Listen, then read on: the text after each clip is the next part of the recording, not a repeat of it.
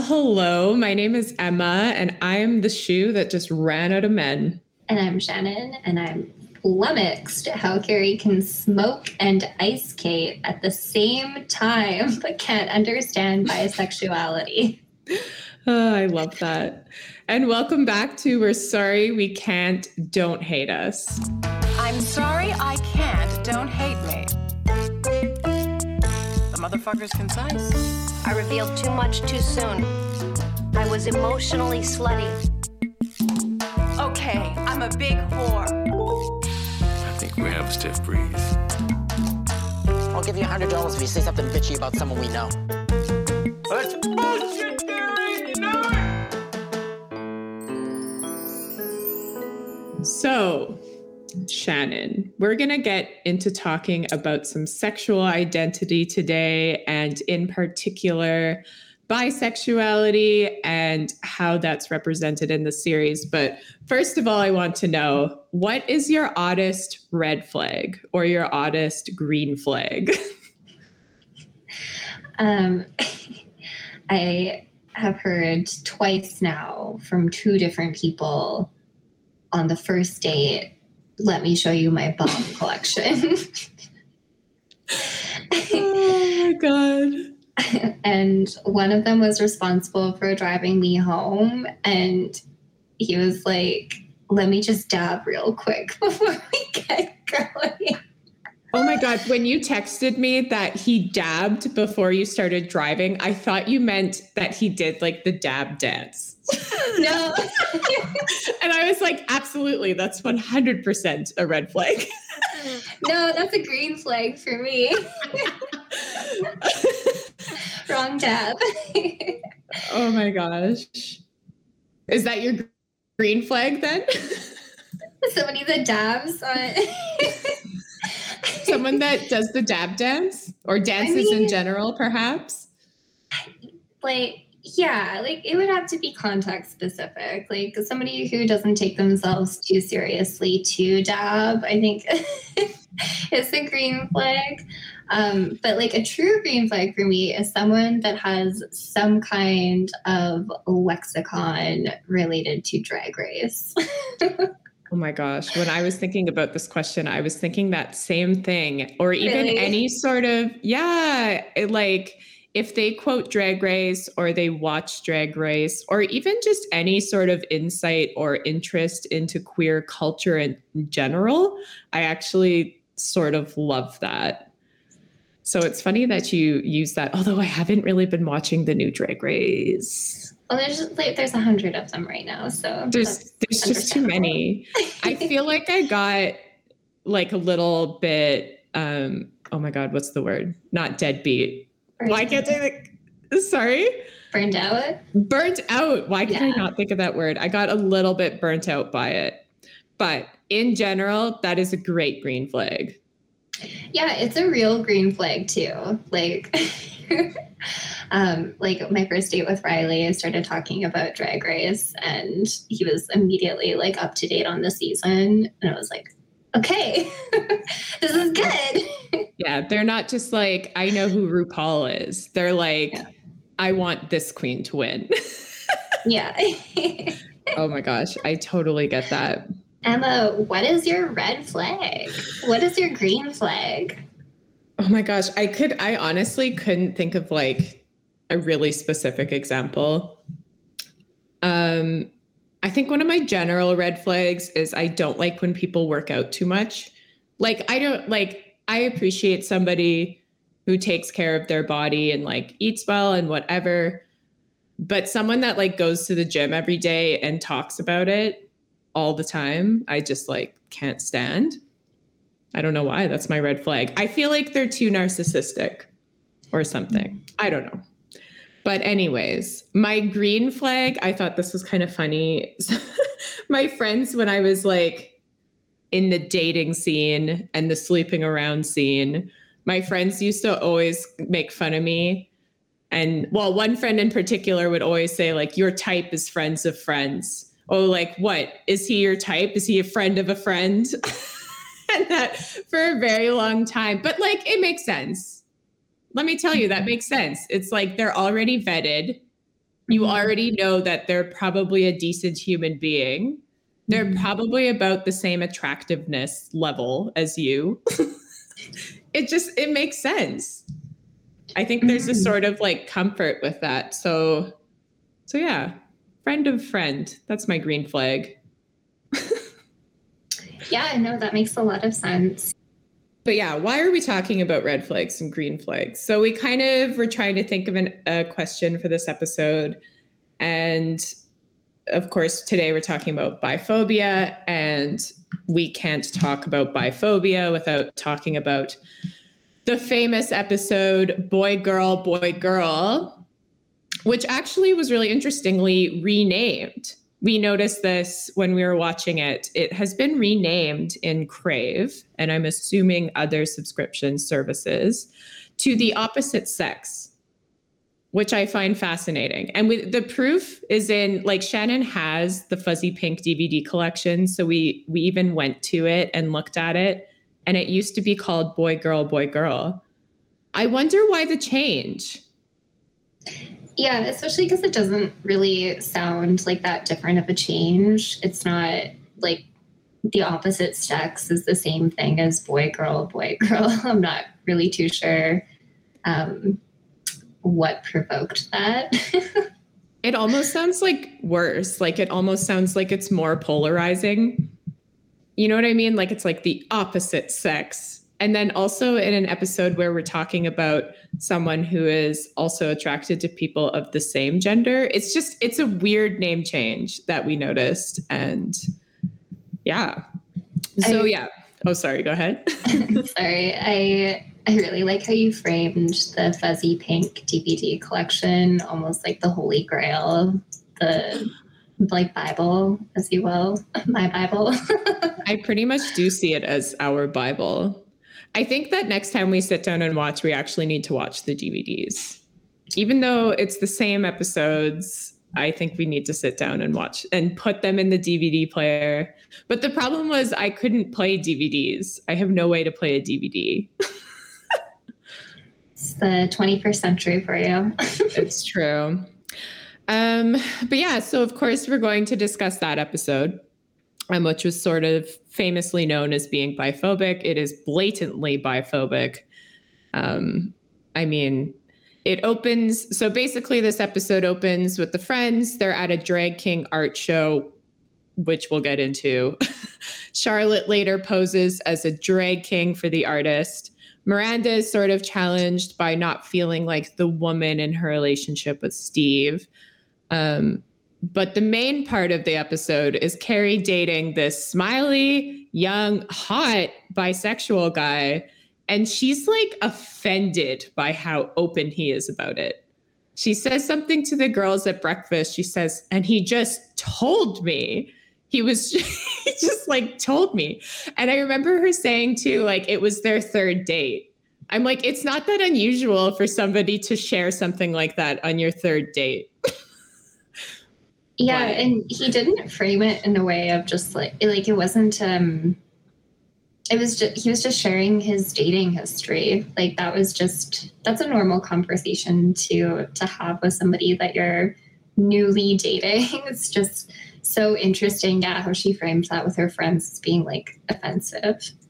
Yeah, she was she she feels a lot of wacky emotions in this episode and I kind of love it. Like Carrie's sort of all over the place here. Um, that was that was her red flag.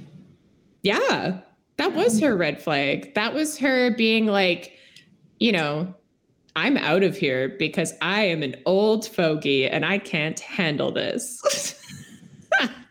but really, we kind of talked about it. I think Carrie's got all the red flags. We're we're pretty amazed that she even, or sorry, that he even stayed with her and was so enamored by her through all of that because she kept asking him questions. She kept uh, prodding him, like, do you think that guy is hot? Do you think like this person is hot? Oh, do I kiss better than a guy? Like all these weird questions that I feel like most people on a first or second date would be like, that's a little invasive. Yeah, and like she was asking that like in a post-coital situation as well. Like, could this? Can we think of another time to, to make you like bring this up?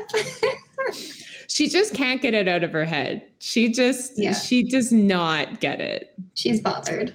She's bothered and maybe not hot. Too distracted to be hot and bothered. Yeah.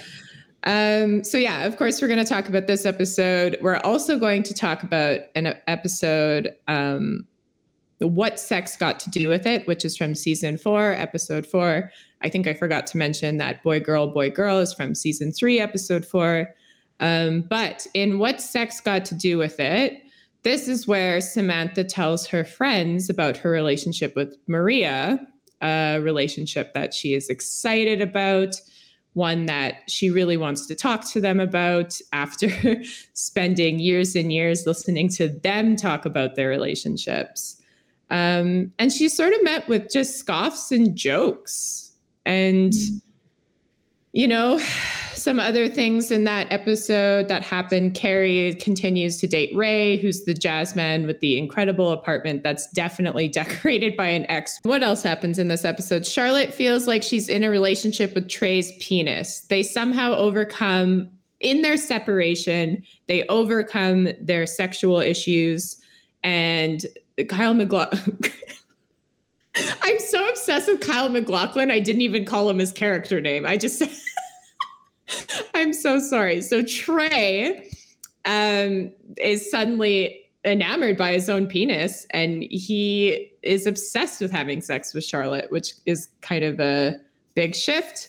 Um, and also in this episode, Miranda eats cake out of the trash and considers herself a trash human. I want to acknowledge two iconic moments from this episode. The first is Charlotte's like angry overture in this in the shower.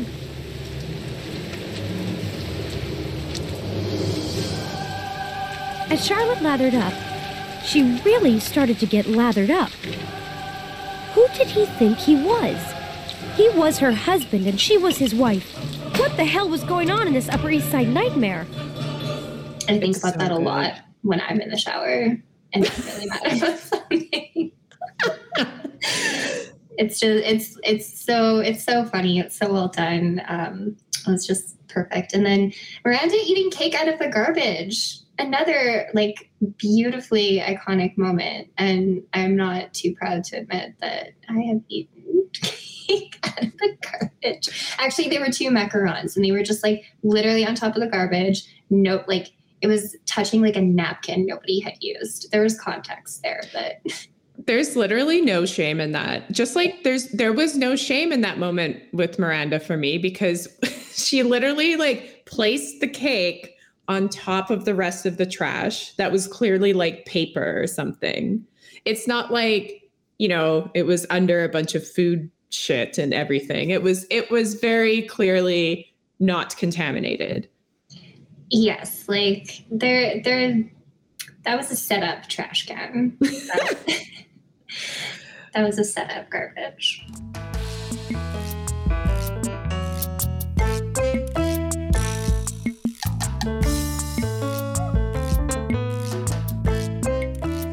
But yeah, so these are kind of the two main episodes that are blatantly biphobic. Um, but we'll kind of get into talking about the series as a whole.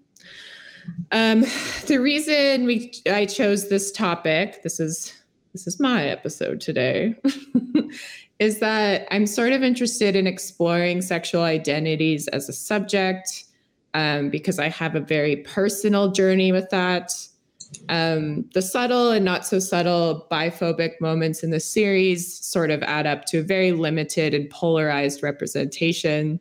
You're either straight or gay.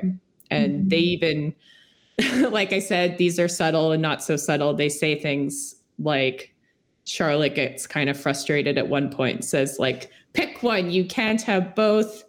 They use words throughout the series that I actually meticulously noted down as I was watching. They use words like a problem, sexual flipping, greedy, lesbian du jour, or even describing bi or pansexuality as the absence or lack of sexual orientation, which I also like find quite damaging or hurtful.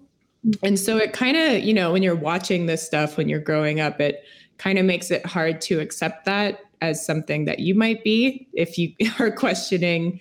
I mean, this episode, she questions Does bisexuality even exist? Mm-hmm. Um, so it's kind of hard to like see that as a valid identity when you're growing up questioning something like that.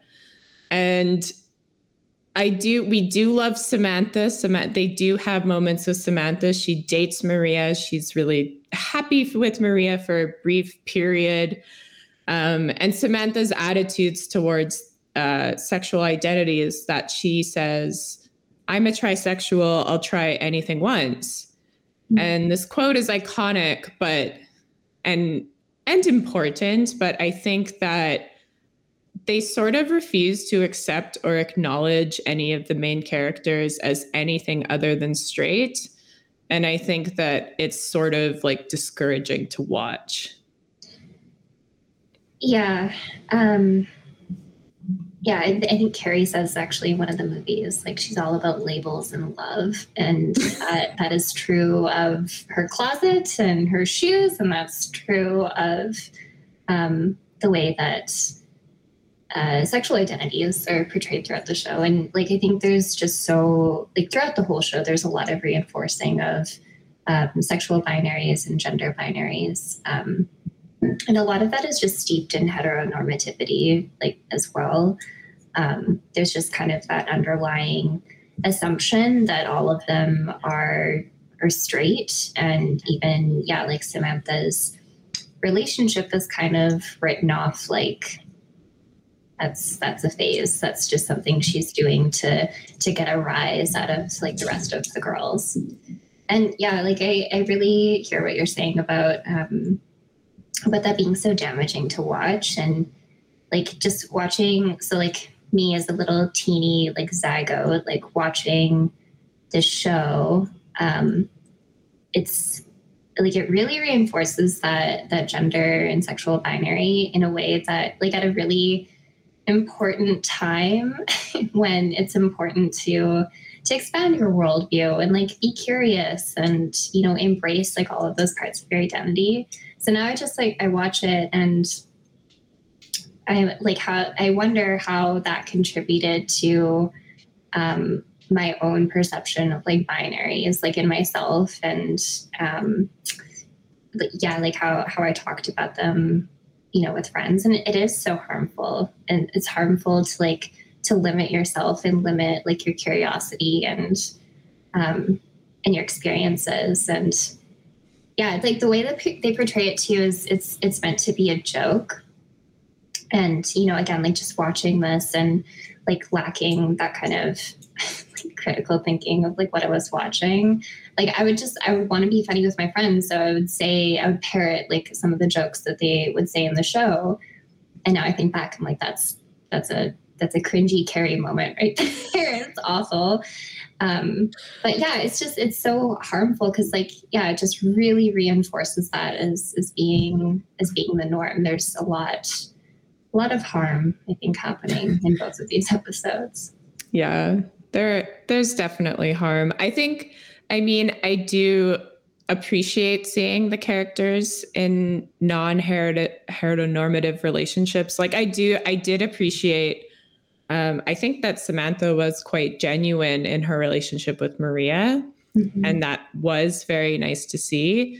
Um, and I kind of loved how well, okay. I both loved and I kind of hated also how they portrayed their relationship. And in the end, it was very mm-hmm. brief. It was a three episode span, maybe mm-hmm. even two and a half.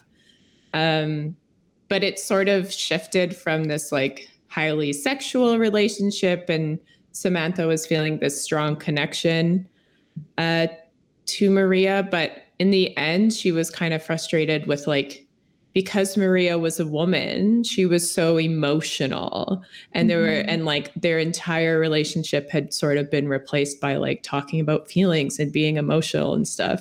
like that, which I think was very like like like gender discriminatory in a way just because it's like just sort of the portrayal of the the queer women in a relationship as being emotional. And that's like that's what it's like to be you know in a relationship like that. I agree with um it kind of seemed like Samantha Samantha genuinely seemed to be invested in making some kind of a relationship with Maria work. So I appreciated that there was at least like that kind of challenging to to some of the stereotypes of, of bisexuality or pansexuality, like we'll we'll talk about, I'm sure, in a moment. Um, so I appreciate like that challenge. But yeah, like you said, when you actually look at the relationship itself, it's it's also just kind of very reductive and not yeah, it's very like one dimensional. I think that's a better word. It's one dimensional. Yeah, one dimensional. That's a really good word for it. Um, yeah, and I did also want to bring up for this episode just the discourse on pansexual versus bisexual. Again, a binary that doesn't really need to exist. Um, I actually did Google today because I I know the difference, but I wanted to like read it in writing. So I Googled today difference between pansexual and bisexual. Um, and in the appropriately sourced Cosmopolitan article, which was actually from this year, the difference between being pansexual and bisexual explained. The subtitle says that they're pretty much interchangeable, which I find that I agree with. Um, to quote the article, pansexuality holds space for the idea that gender is fluid whereas bisexuality is defined as attraction to people who are of the same gender and people who are of a gender other than your own.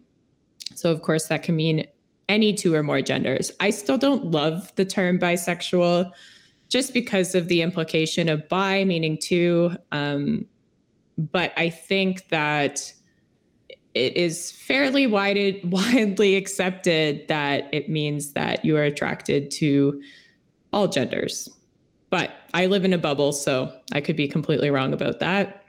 Um, but I guess what I wanted to emphasize is that there just really is no right way to identify, um, simply a matter of preference and what people are comfortable with. Um, it's sometimes it's kind of hard for me to talk about a little bit just because um, I've struggled with this myself, like with, you know, calling myself bisexual or pansexual. I tend to just say queer if people ask um, and I think that a big part of that is due to fact or due to things like Sex in the City is that for a very long time I was unable to sort of acknowledge my own queerness as being something that's real. Mm-hmm. Um, you know, it's it's sort of highly rep- misrepresented in the show, and so I had a hard time accepting that in myself. Um, and it's just, it makes me think of when I first started dating my current partner, who is a woman. People were constantly asking me if I was, and not in a malicious way, but, you know, in a curious way, but they'd ask if I, so like, oh, are you lesbian? Are you bisexual? Are you pansexual? And I just couldn't help but wonder, like, why did nobody ask me this when they assumed I was straight? It's just like, why is that question even necessary. And I don't, and like it's, like I said, it's not a bad thing. People are just curious and it makes sense. But I found it a little bit hurtful and a little bit invalidating to my own experience. Real feelings time. yeah, no kidding. It sounds very much like Carrie and the girls leaving dinner and talking about Samantha and her partner. There's yeah, there's just that like underlying assumption that um, straight as normal. Mm-hmm. and so like that, to, yeah, just goes like unseen and undetected. And uh, I'm sorry that that was your experience. oh, it's okay. I mean, my friends are amazing. I, I actually was a little weird when I first started dating Jamie. And I remember I went out to a friend's birthday dinner um, with some, it was a very couple birthday dinner. It was like five couples. Um, and it was pretty standard that I didn't for a long time have a date when I went to dinners like this, which was totally cool. But I brought Jamie as my girlfriend, as my partner, and I hadn't even told one of my closest friends that we were dating. I hadn't told her anything about it. And I felt so bad because afterwards she was like, Why didn't you tell me? Like, she's like, I'm just kind of hurt that, like, you know, that you didn't tell me that you were dating. And like, I'm really happy for you and I'm excited for you. And I'm just kind of hurt. But I think there was a big part of me that was like, I just like don't want to make a big deal out of it. I don't know. and I it was just like something that was hard to name and hard to say that I decided in classic fashion this this is something I do a lot I just like go into it and just like don't even think about it.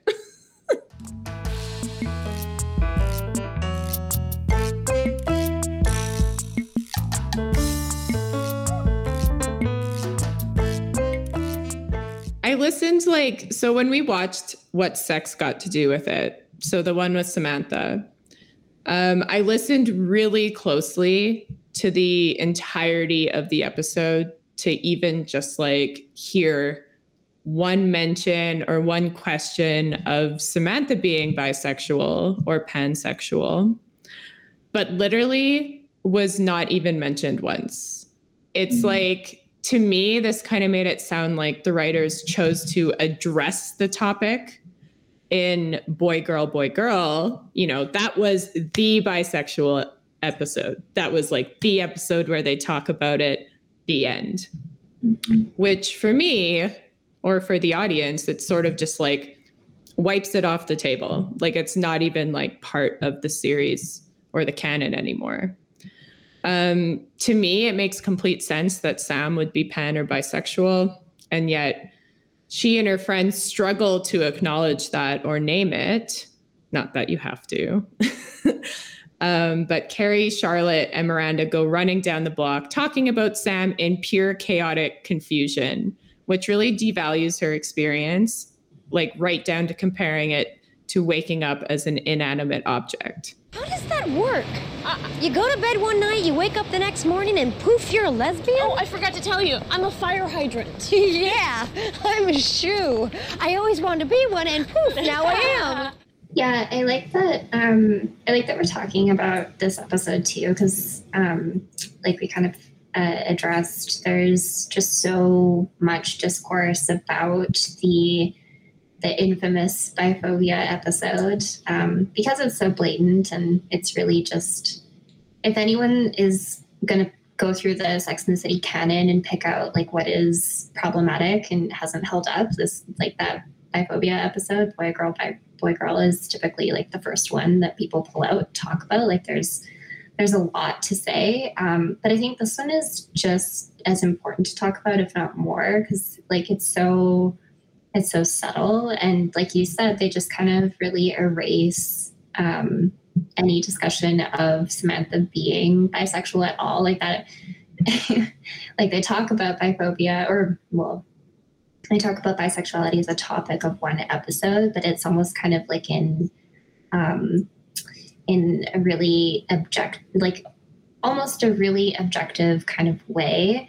Whereas this is a more um personal experience with one of the characters and it, it's not even present or part of the conversation like carrie is a i don't know she's a wild like uh I don't know, investigator, and she's like peering with her like little magnifying glass, like what is bisexuality? But when it actually comes to a friend who is experiencing, um, you know, feelings in a relationship with somebody of another gender, um, there's that's that's not even on the table.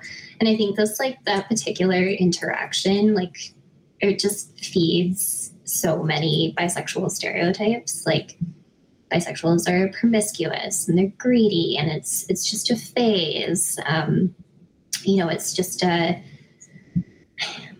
it's a layover like on the way to to gay town or like for for women um yeah it's it's just something yeah, it's it's a phase. It's not something that's um, that's going to stick. You're going to go back to men eventually. It's just something where you're experimenting. Um, so yeah, I think like this is yeah, this is important to to talk about. Yeah, and they even say in that episode, or no, they say in the the bi or I just called it the biphobia episode. They say in Boy Girl, Boy Girl that, and Samantha says this, she's like, all the bisexual men I knew in college ended up with men. Like, oh, they ended up gay. like that yeah. was the final end to that story. And then they also say, oh, and so did the women. Mm-hmm. So it, it, it again, it sort of it just feeds into that stereotype that you're yeah you're greedy, you can't decide, or you know, you just you just can't pick one yeah, you're like hypersexual. Like if you're bisexual, you like you can't get enough sex or something like that. Um, yeah, like there's so many there's so many stereotypes that both of these episodes really feed in in a negative way. Yeah, it seems like you can really only be straight or gay in the made up world of Sex and the City, in the made up New York that they live in. Um, and even like, not only that, like, if you don't fit within that stereotype of your sexual identity, like, sometimes you see examples in the series. And I, I forgot to recap this episode, but sometimes you like can't even exist among other people who are of other sexual identities. So in the cheating curve, which I believe is season two, should yes. have written that down. Yeah. I knew you would know. we take the the power lesbians, which my girlfriend so lovingly named the Parliament of Lesbians, which I absolutely love. um, but Charlotte becomes friends with them, and they develop these really strong connections and friendships, and oh, in the end, only to like completely dismiss her because they find out she's straight, and. Mm-hmm you know, it's like they can't even exist in the same world, which I found kind of interesting. Um, and they really only the classic cosmopolitan straight girls, male, gay best friends are allowed. But beyond that, the massive queer universe that exists in New York and everywhere is just not really truly represented. Um, we see this too, like the world with Charlotte, when she, you know, at the beginning of that episode of Boy Girl, Boy Girl, they go to this drag king show. Mm-hmm. And it's just kind of um it's really weirdly portrayed. Like it's like first of all, it's like the most shocking. Like shocking is word of the day. It's like, oh my God, we're New Yorkers. We are not shocked by anything, but this was truly shocking. And they go to this high society art show um, that's drag kings mm-hmm. and it's this it's run by this seemingly straight i mean to be fair he may be bi but seemingly straight wealthy white man showing his art like why are we introduced to the audience or why is that introduced to the audience the world of drag kings? Like, why is it introduced like that? Because it's not really an accurate representation of it. Yeah, I think this episode kind of like really muddles um, sexual identities and gender identities in kind of a confusing way. Um, so yeah, with like the drag show and with this uh, this artiste um, and Charlotte, um, they're kind of like playing with the with ideas of like gender identity, right? And I have like such an issue with how this guy is portrayed. Um, like I, I think there's just like such an issue with this white seemingly straight yeah we i don't know if he's bi that's erased as it is throughout the series um, like cis man taking an art form like drag and yeah just exalting it to like a really inaccessible elitist high art world when that is something that comes from black black latinx and like trans folks. Like that is something that um that is not of that world and it's like really weird to to take it and remove it from its original context and like of course of course a white man would do that Of course. course.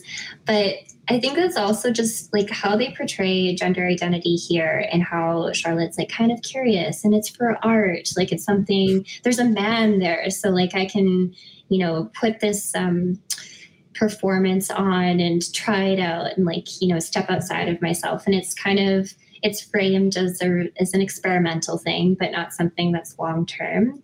And then you contrast that with a moment at the end of season three where Samantha has some really horrible interactions with Black trans sex workers in her new neighborhood, the meatpacking district, which I'm sure was extremely intentional. Oh yeah. um, and that just like really negatively reinforces again that gender binary because like if those are you know identities that are not something that you're putting on to try to you know, like in the context of art if that's just who you are and that's how you're trying to make a living and survive in the world like it's portrayed so negatively um yeah not not not great moments not not moments that hold up Yeah. It's it's just so true that they really live in this fantasy Manhattan world. That's not a true representation of the world in general.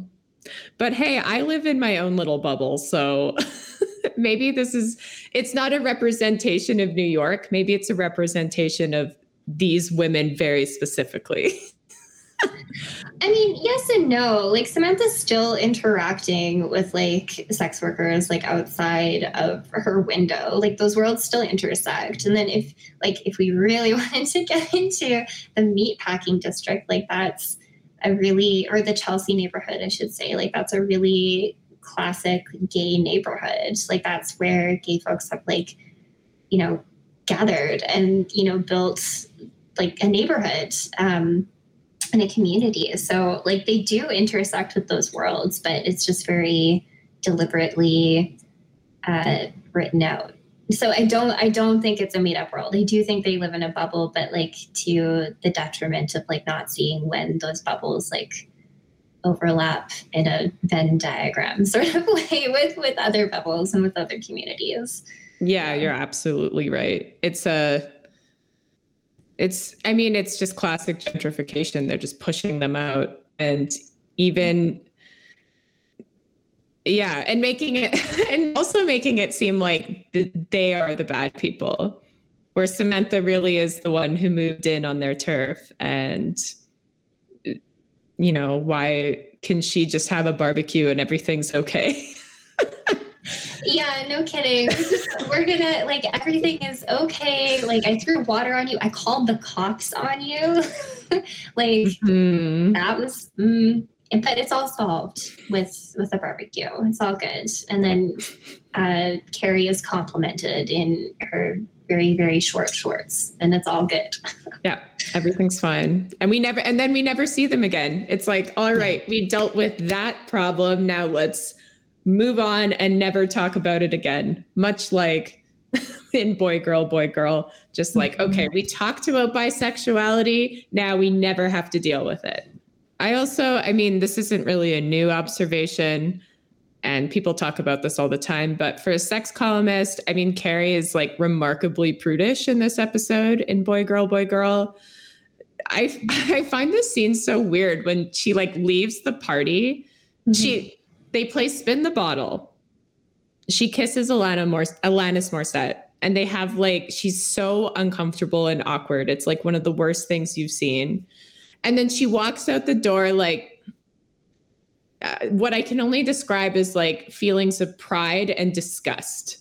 Like she's like, mm, like it's like you it's like you visited your in-laws house and they like made you a really gross meal but you like ate it because you just wanted to prove to them that you liked it or like prove to them that you were like a good partner or whatever. And but you're just like absolutely disgusted and proud. And she leaves and then just just like never talks to him ever again it's just it's so weird it's such a weird scene it's such a weird episode yeah, like it's so it's so frustrating how that episode ends because she just kind of ends it like on a generational divide. She's just like, well, I'm an old fart. Like, uh, no changing my mind. Like, she doesn't take this as an opportunity to like expand her worldview or I don't know, like even just reframing it like, oh, cool. Like, this is something that like I've never thought about before. Like, you know, growing up, like, this is something I can embrace, like a new experience. Like, there's none of that. And she just kind of like, it's, uh, it's so defeatist. Like, I'm too old to understand this. And also, I really question what generational divide there is between her and Sean. Like, I don't, he, she says that he's a whole generation different than her, but like, is he? I think they're just they're of the same generation, and she's just like using age as an excuse to to not change and to not change her worldview, which is like so frustrating um, It's uh, with boomer discourse at my the moment. But yeah, it was just, uh, and especially for a sex columnist, like someone who literally builds her career and her living off of, you know, sexual experiences and yeah, to just kind of like throw in the towel and, and walk away. Also, she ghosts. She ghosts him at a party. Like, yeah, doesn't she even give him the courtesy leave. Like, Nope, she's like bisexuality was my red flag. Now I've kissed a girl. I'm done. Goodbye. oh my god! And that kiss, like the coldest fish. Like you couldn't, like you couldn't even fake it. Like I've had some horrible meals at like other houses, but like you're not gonna know that. Like I'll still eat it and like yeah. pretend. I don't know. Like it was just so. It came off as so rude, like so unwilling to. Like they invited you into their space. They invited you to that party. Like you were a guest there, and she was just so rude and so closed off the whole time. And they were so nice to her. Everybody was Nice. so nice. I think the moral of the story is that bisexuals are very nice people. uh, just kidding. But yeah, Carrie was so weird. She acted like she walked into a scene where people were like making her I don't even know, like they were just making her do something really uncomfortable or like I can't think of a good example, but it's it's a very odd episode. But I am so I love that you brought up that this big yeah this generational gap that she keeps talking about because he's 25 and she's 30 or in her early 30s but it makes me wonder like if i dated someone who is 25 see i don't see to me that doesn't seem that bad Like I wouldn't hinge everything on a generational divide. That seems so dramatic, you know. Like there there is a difference in dating someone who's not mature, like who's, you know, younger and has less lived experience, is not as mature. Like that's a real thing. But that wasn't the issue here. Like she wasn't mature. He was fine. yeah he was fine the whole time. All the red flags in my opinion were coming from her. But he just he looked maybe they were his green flags. Like for some weird reason. Uh, I just feel like that would be so uncomfortable to have every single conversation brought back to your sexuality and like your sexual experiences. And so that's the big red flags, red flag energy. red flag energy i love it.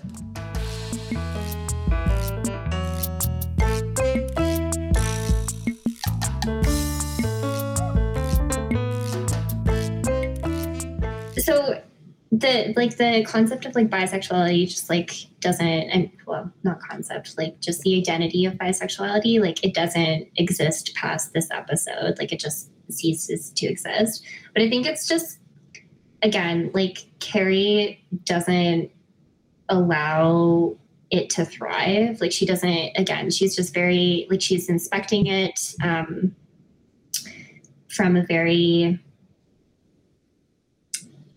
I don't know, like, like almost like scientific, like point of view, like what is this? Um, but not really ready to embrace it. And um, yeah, just like so much of her monologuing is rooted in like either or thinking. Like is Sean attracted to her or is Sean attracted to the guy in the club or to his ex or to his other ex? Like, um, there's just no there's no room for both.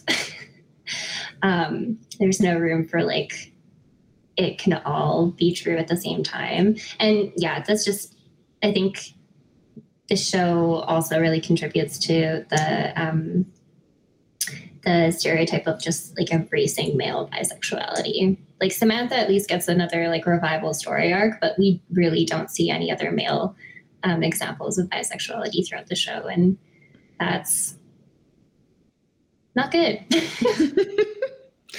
it's not great. yeah, I like I said earlier, like I do love that Samantha got that storyline. It's just like when you read between the lines or kind of see how her friends treated her and how and I, I think that's what I really noticed is not only the friendships, because that's pretty blatantly biphobic, but like how she regarded herself or how she saw herself in that relationship and and you know, it was it was pretty it was pretty erased. It was like, oh, she just went back to men and then everything was fine. And I think that that in the end for me was like what was more harmful than the friends being you know kind of rude to her and talking about her i think i like just to go back to my example about the um, when i went for dinner and i hadn't told one of my closest friends about it. I think i sort of had that i wasn't thinking of the moment in the show specifically but i sort of had that like well now they're just going to go talking about me you know what i mean? And that's and that just i mean wasn't the truth. They're like we're so happy that you're happy and we love you and and that's we want you to do what makes you happy which is i think the level of friendship that these women have with each other is where they should have been at with it too yeah no kidding like no wonder in the new se- series samantha fucks off to london like i hope she's living there with a woman or uh, someone of another gender. Like, I don't know. I hope she's living her best life away from that scrutiny. So, yeah, I think basically, I don't know if I have a great conclusion, but I think it's pretty commonly understood, at least in this bubble that I live in, that I continue to talk about, that sexual identity goes way beyond straight and gay, as we see in the show when we rewatch shows like this and watch newer shows, so I definitely noticed this. We've talked about girls twice now. I just want to mention maybe we should do a mini episode on our girls' thoughts. Um, but Elijah very openly and strongly identifies himself as bisexual. And this is also erased. This is totally erased. His friends call him gay. They're like, they just, which is not necessarily a bad thing, but they kind of just like dismiss it as his identity altogether.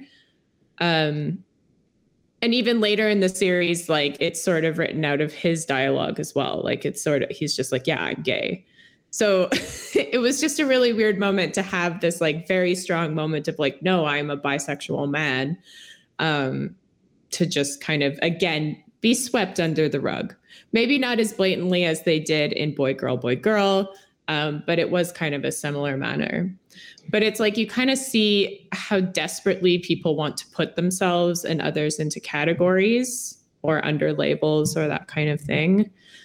And I think that when the lines get a little blurry, sometimes people get a little Charlotte about it. They just want people to be in a box. They just want people to be gay or straight, and that's it. And I think that now we're sort of moving past that idea and we're sort of moving past the idea of uh, sexual identities and gender identities staying on that binary but we're working our way through it yeah and i think there is like a progression of like media examples too like you brought up girls and just think of broad city and how one of the main characters was pretty clearly queer and i can't remember if um, Ilana ever actually like identified as as a sexual label, but it was just it was it was part of the show. It was part of her character, and it wasn't you know made into a specific episode where everybody like scrutinized that. And and you know even yeah, like both of the main characters kind of had queer experiences, and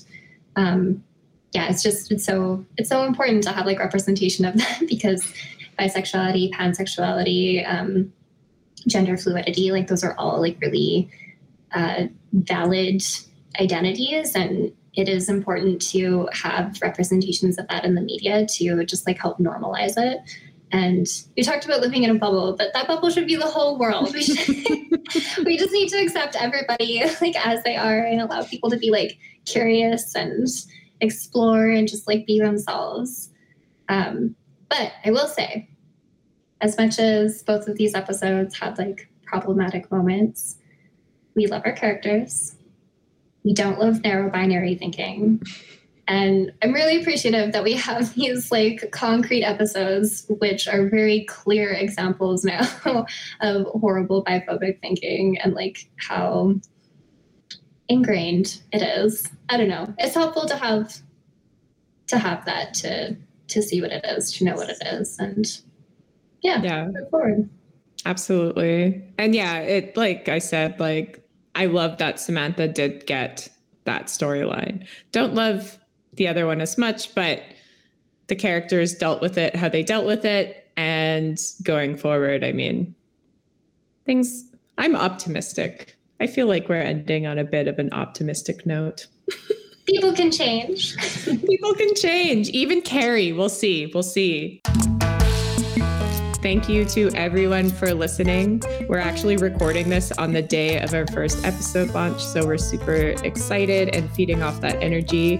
Um, so we're so excited to give you more. Please rate, review, and subscribe. And if you feel so inclined, send us a post it. And remember to follow us on Instagram at Don't Hate Us Pod. And yeah, we'll see y'all next time, or we'll hear y'all next time. Still hear us. Yeah, You'll hear us.